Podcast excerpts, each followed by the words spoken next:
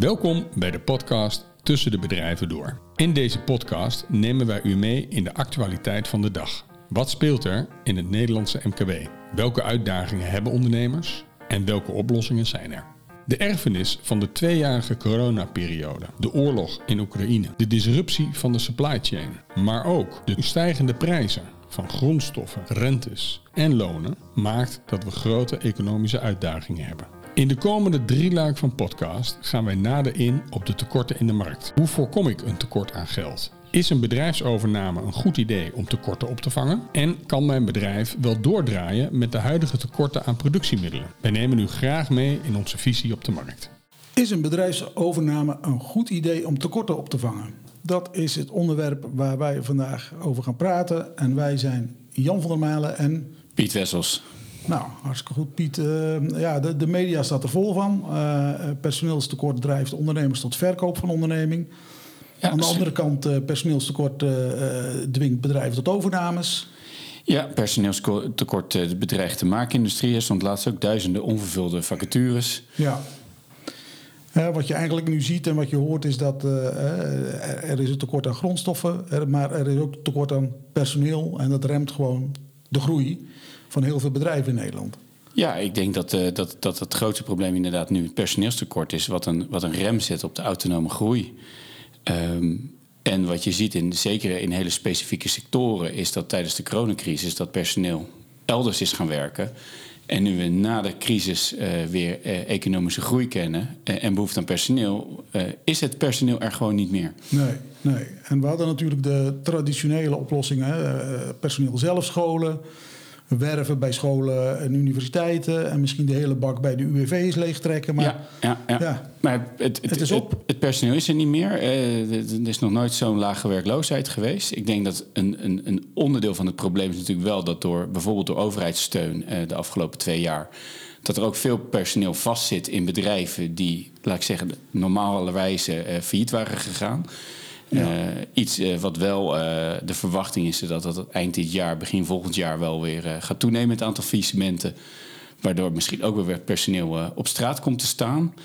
maar in het algemeen is de trend nu gewoon: bedrijven hebben behoefte aan personeel en het is er niet. Nee, en zie, en zie jij dan nog verschillende sectoren waar dat misschien meer of minder speelt?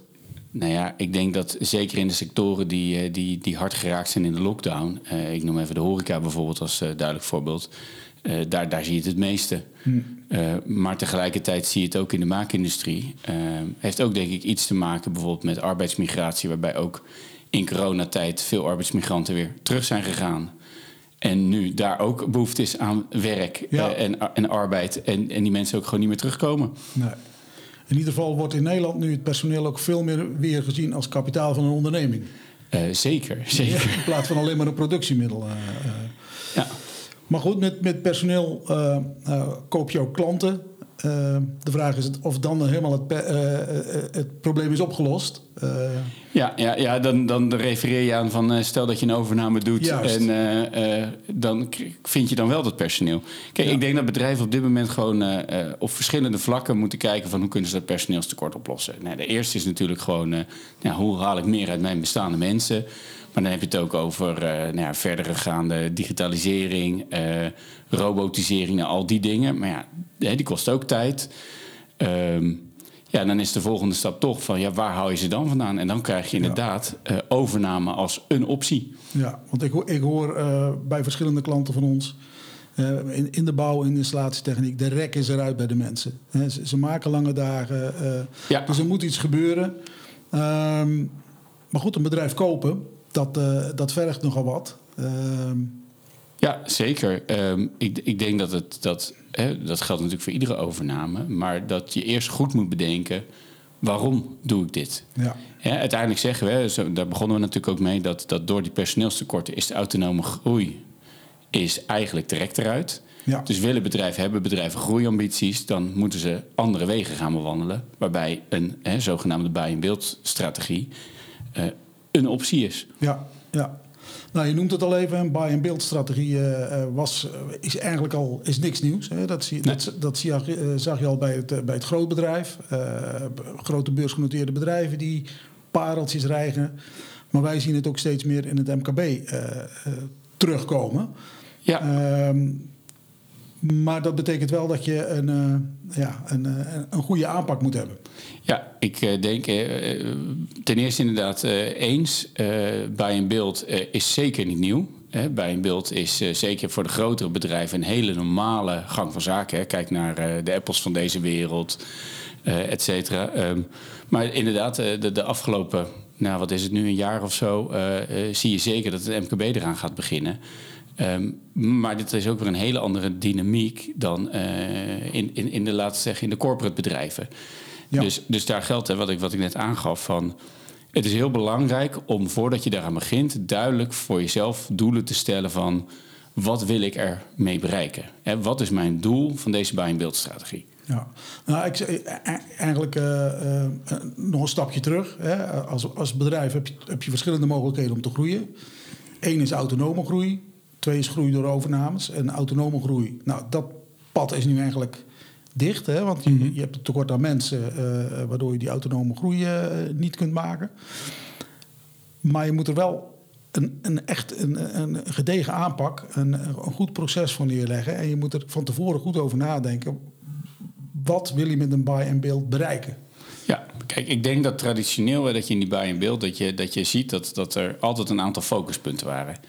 of je wil via een buy and build uh, strategie wil je bijvoorbeeld uh, marktaandeel kopen. dus dan ga je vooral kijken naar concurrenten en dan ga je kijken van hey, in dit segment zit ik nog niet zo goed. Ik wil daar een stap in maken. Nou, dat kan autonoom in kleine stapjes of via een buy and build. Uh, je ziet dat er bijvoorbeeld werd gekeken van kan ik kennis of technologie of bepaalde productieprocessen uh, kopen. Hè. In plaats van dat ik zelf een fabriek of een product ontwikkel, koop ik uh, uh, zoiets. En wat je nu ziet, is dat bedrijven vooral aan het kijken zijn: kan ik een partij overnemen waarbij ik een bak personeel krijg? Hè? Of wat jij net noemde, het nieuwe kapitaalgoed. Ja, ja nee, dat, klopt, dat klopt. Dat klopt. Maar dat betekent wel dat je. Um, hè, er zijn, het klinkt heel makkelijk. Ja. Maar uiteindelijk moet het bedrijf er ook gereed voor zijn. Ja. Ja, en, en waar kijk je dan naar, Jan? Uh, je, je, komt bij een klant en dan uh, zegt hij van... Uh, nou, ik wil bij een beeld. Ik heb gehoord dat dat een goede strategie is, maar... Nou, waar, waar, moet je dan op letten? Nou, punt 1 is altijd overnames kosten tijd. He, niet alleen geld, maar kosten ook tijd. Ja. Dus je moet binnen het bedrijf moet het ook zo zijn dat of de eigenaar of iemand anders is vrijgespeeld een deel van zijn tijd om zich met, die, met de uitvoering van de strategie bezig te houden. Dus echt tijd heeft om gesprekken te voeren met partijen in de markt. Eh, eh, en verder eh, dat, dat traject heel goed te begeleiden. Maar het begint ook met name ehm, met het opstellen van een aantal, ja, noem het maar KPI's, hele belangrijke factoren die belangrijk zijn voor het bedrijf. En dan moet je bijvoorbeeld denken aan een bepaalde omvang van de target die je wil kopen. Ja.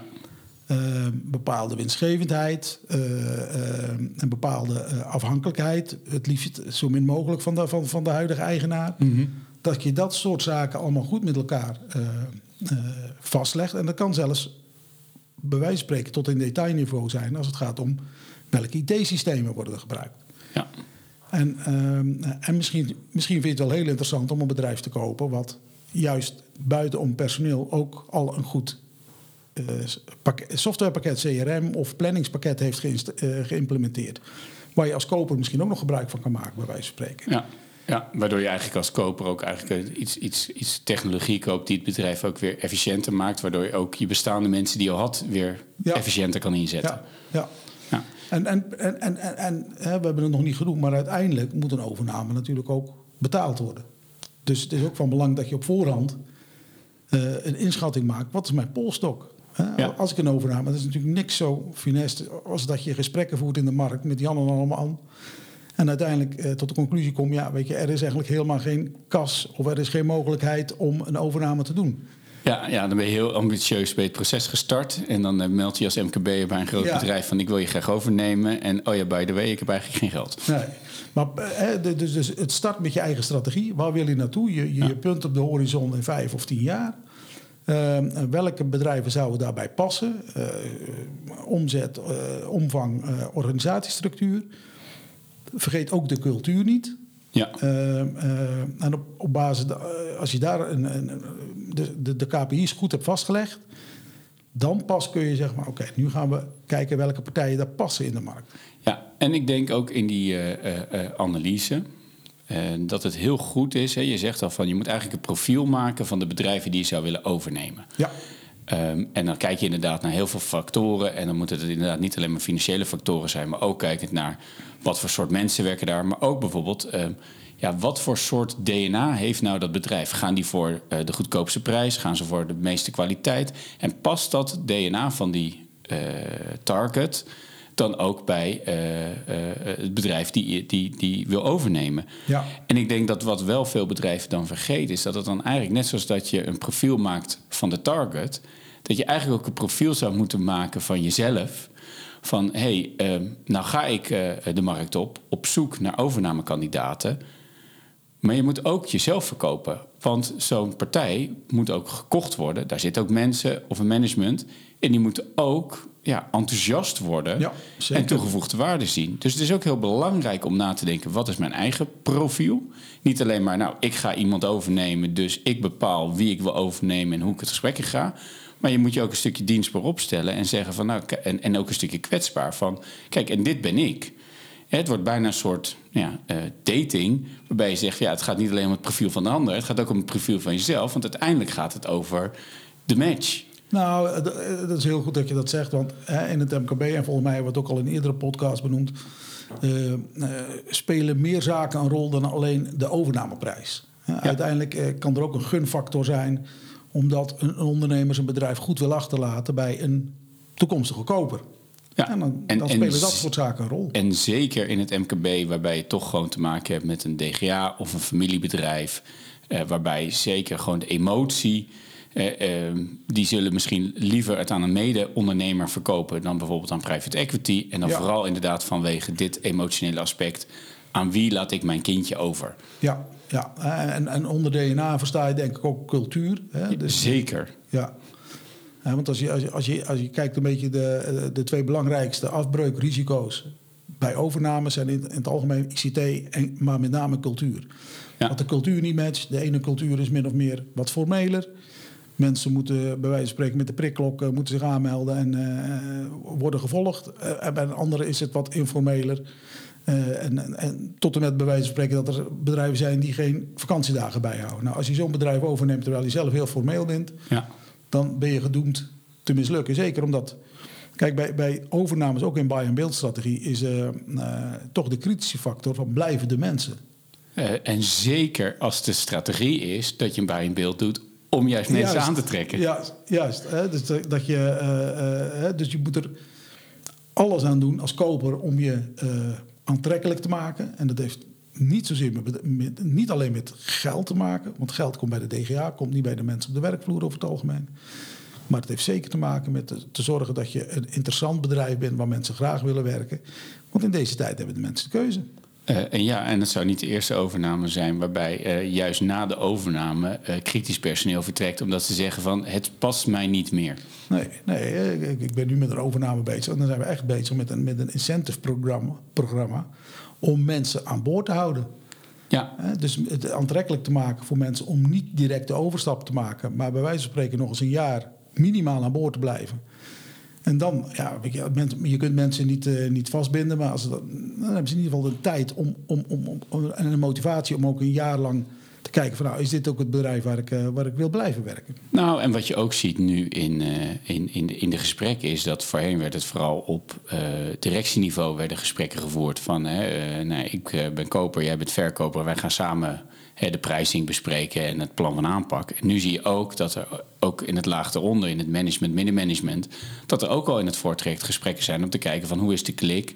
En dat de koper ook wil weten van, nou, maar hoe staat dan die groep mensen, zeker van het kritische personeel, hoe staan die tegenover een overname en wat betekent dat uh, voor straks als ik de nieuwe eigenaar ben? Uh, uh, hoe, zijn ze gewend om, uh, om, om, samen te werken? Hoe is hun rol normaal gesproken in samenwerking met de DGA in het verleden? En hoe ga je dat overnemen? Zodat die mensen inderdaad, wat je zelf zegt, ja, een incentive hebben. Of ook gewoon denken van, hé, hey, maar dit is echt gewoon een bedrijf waar ik het ook leuk vind om uh, te blijven werken. Ja, nou, dat is overigens wel een punt. verkopen is een beetje omgekeerd kopen. en kopen is omgekeerd verkopen. Een koper wil zoveel mogelijk zekerheid bij zo'n overname dat, dat, dat mensen blijven. En zou het liefst al in het, in, in, in, in het voortraject iedereen willen spreken. Ja, een verkoper is over het algemeen heel voorzichtig mee. Uh, dus uh, als, wij, als wij de verkopende partij begeleiden, zullen we ook altijd proberen die gesprekken zo lang mogelijk uit te stellen totdat er uh, zeg maar, uit het boekenonderzoek een, een soort sign-off komt. Dat er geen bijzonderheden zijn en dan pas met de mens. Want ja, uiteindelijk als een uh, een overname niet doorgaat en uh, de, de, key managers, het key personeel uh, heeft gesprekken gehad, zijn enthousiast, maar de overname gaat niet door omdat er nog iets uit de due diligence komt. Ja. ja, dan heb je de pop aan het dansen, want dan heb je het, het, gevaar dat mensen gedemotiveerd zijn. Ja, maar zou je dan wel, hè, ik, ik, ik begrijp dat je inderdaad in het voortrekt, in de eerste fase waar koper en verkoper met elkaar in gesprek zijn, dat, dat inderdaad gesprekken met management uh, nog, nog een beetje uh, uh, moeilijk liggen. Um, maar in welke fase zou je dat dan wel kunnen doen? Want zeker wat je zegt, als koper wil je wel een bepaalde zekerheid hebben. En zeker, hè, zoals we het nu bespreken, de buy beeld ook bedoeld is om juist het tekort aan personeel op te lossen. Ja, dus, dus hoe, hoe pak je dat dan aan? Nou, als koper wil je dat zo snel mogelijk als, ver, als wij een verkoper begeleiden, dan adviseer ik ze altijd om te kijken of we dat zo ver mogelijk naar achter kunnen duwen. Mhm. Eerst een sign-off sign op, de, op, op, op alle juridische DD, op het fiscale DD, het financiële DD, IT, DD, noem het maar op. Alle due diligence uh, aspecten. En als daarvan gezegd is, er zijn geen bijzonderheden. Nou, dan doen we als laatste hurdle, als laatste worden nog een gesprek met de mensen om te kijken. En, en, en, en, dan pas, en dan pas richting eh, eh, de, de, de, zeg maar de definitieve koopovereenkomst. Ja, maar kan je dan wel na, laat ik zeggen, de hele DD, juridisch, financieel, fiscaal, et cetera, kan je dan nog wel eh, ehm, het contact met management opnemen als hurdle, als reden om een koop alsnog te annuleren? Ja. ja. je, je kunt natuurlijk in, in, in, een intentieovereenkomst kun je een aantal onbindende voorwaarden opnemen. Dat, mhm. dat adviseren we ook altijd. Hè. Een daarvan is een convenierend due diligence. Dus een, een, een boekenonderzoek wat, uh, wat, wat allemaal naar wens is verlopen. Ook daar kun je afspraken over maken van nou, wat mag er wel en wat, wat, wat telt er niet mee als, uh, als, als een belangrijke bevinding. Maar je kunt ook opnemen dat je uh, gesprekken voert met, met de key personnel en dat die uh, aangeven hiervoor open te staan. Ja. Dat kun je opnemen. Ja, als, als verkoper kun je ook zeggen, nou, ik, ik ga er niet mee akkoord, maar als koper zou ik dat zeker op willen nemen. Ja. En zeker inderdaad met het licht op van wat is het doel van deze overname. Ja, ja, ja, absoluut. En, en, en als je dan kijkt in je ervaring, wat is dan belangrijk voor na de overname. Hè? Dus als je meer praat over van nou, de, de, de, de deal is geclosed, de champagne bij de notaris heeft, ge, is, uh, heeft geklonken. Uh, en nu? Nou, jij noemt ook al een aantal keren het doel van de overname. Dus ik, ik, denk dat je uh, heel duidelijk het doel voor ogen moet houden. En ook, daar, ook daarvoor geldt, en wij, wij houden van planmatig werken. Ook daarvoor geldt dat je een plan moet hebben voor de eerste periode. En of dat dan de eerste befaamde 100 dagen zijn of misschien iets langer. Maar dat je een integratieplan opstelt waarin uh, uh, duidelijk staat welke stappen je gaat nemen. En dat, dat zijn stappen. En, als het doel is om het personeel over te nemen, zijn dat stappen om direct met het personeel in contact te zijn, te vertellen wie je bent, te vertellen wat je gaat doen, te vertellen wat de plannen zijn, te vertellen wat er de komende tijd wel of niet gaat veranderen voor hun. Maar dat je daar wel uh, een duidelijke uh, implementatie, integratieplan voor hebt. ja. ja. ja. Ja, dat is eigenlijk de eerste, uh, laat ik zeggen, informele bijeenkomst met personeel. Hè, met, een, met een leuke uh, vrijdagmiddagborrel. De bier en ja. De bier en bitterbal zou eigenlijk al binnen de eerste paar dagen moeten na de overname... om jezelf als nieuwe eigenaar te introduceren... en mensen enthousiast te maken over jouw ambities met het bedrijf. Nou, gebruikelijk is eigenlijk dat je op het moment dat de, de overname een feit is... dat je dan een bijeenkomst organiseert. De koper stelt zich voor en ja, dat moet je op een goede manier doen. Die mensen moeten, moeten, moeten zich warm verwelkomd voelen. En dat kan zijn door een leuke borrel, maar ook door een presentatie van het bedrijf. Waar kom ik nu terecht? Wat betekent dat voor mij? Ja, ja. Ja, dus eigenlijk zeggen we inderdaad in het voortraject... Uh, besteed voldoende aandacht aan wat voor personeel krijg ik. Past dat... Uh, en um, past dit ook in mijn uh, eigen uh, strategie? En na de overname veel energie steken in het uh, binnenhouden van dat personeel. Je hebt het helemaal goed verwoord, Piet. Ja. En als we dan even teruggaan naar de oorspronkelijke vraag van deze podcast: hè, is een bedrijfsovername een goed idee om tekort op te vangen? Wat zeggen wij dan? Mijn antwoord is, maar ik ben ook benieuwd naar jouw antwoord. Mijn antwoord is ja, mis het op een goede manier, planmatig wordt aangepakt met duidelijke doelstellingen, een duidelijk begin en een eind. Ja, ja ik, ik sta er volledig achter als je van tevoren gewoon goed definieert wat is mijn, uh, wat is mijn doelstelling, wat wil ik bereiken met deze buy-and-build-strategie. Als je goed een profiel opstelt van jezelf, van wie ben ik en, en wat voor bedrijven passen bij mij. En een goed profiel opstelt van de over te nemen kandidaten. Aandacht besteedt in het proces, zowel in de due diligence als ook in de integratie daarna aan personeel dan zou het zeker een goede optie zijn om eh, de huidige tekort op te vangen. Ik vind het een mooie afsluiting, Piet. Prima.